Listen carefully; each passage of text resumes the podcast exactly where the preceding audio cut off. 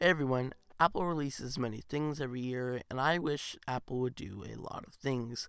So today I have my top three things I wish Apple would do. Let's go.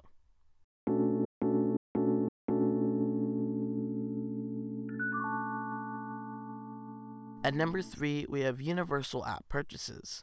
I don't know how many times I've purchased an app like Due on iOS that is made for cross platform notifications and stuff like that, but it costs a certain amount on iOS and an insanely amount more on OS X.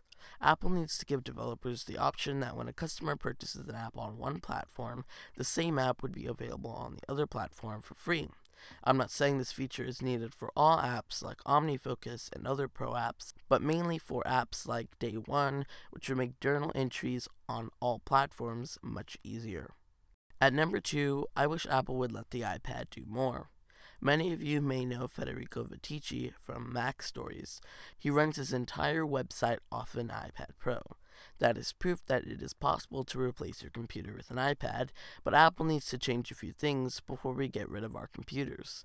Three of those things are bringing pro apps like Logic and Final Cut to the App Store, giving iOS a dedicated file system so that downloads in Safari make sense, and allowing developers to take full advantage of the iPad's processing power.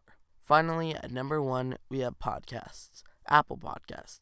As many have experienced, Apple's podcast app is horrible, and that's why a lot of people have switched to third party clients such as Overcast and Downcast. Aside from being confusing to use, there are so many things they could fix, such as making people's voices not sound weird when sped up, and allowing video podcasts to go full screen. I just wish Apple's team would just completely redevelop it. And while they're at it, maybe give us a podcast app for OS X.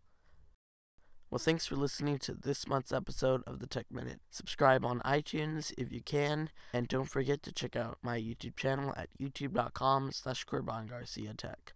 Any apps I mentioned in today's episode will be down below in the description of this podcast. Thanks for listening.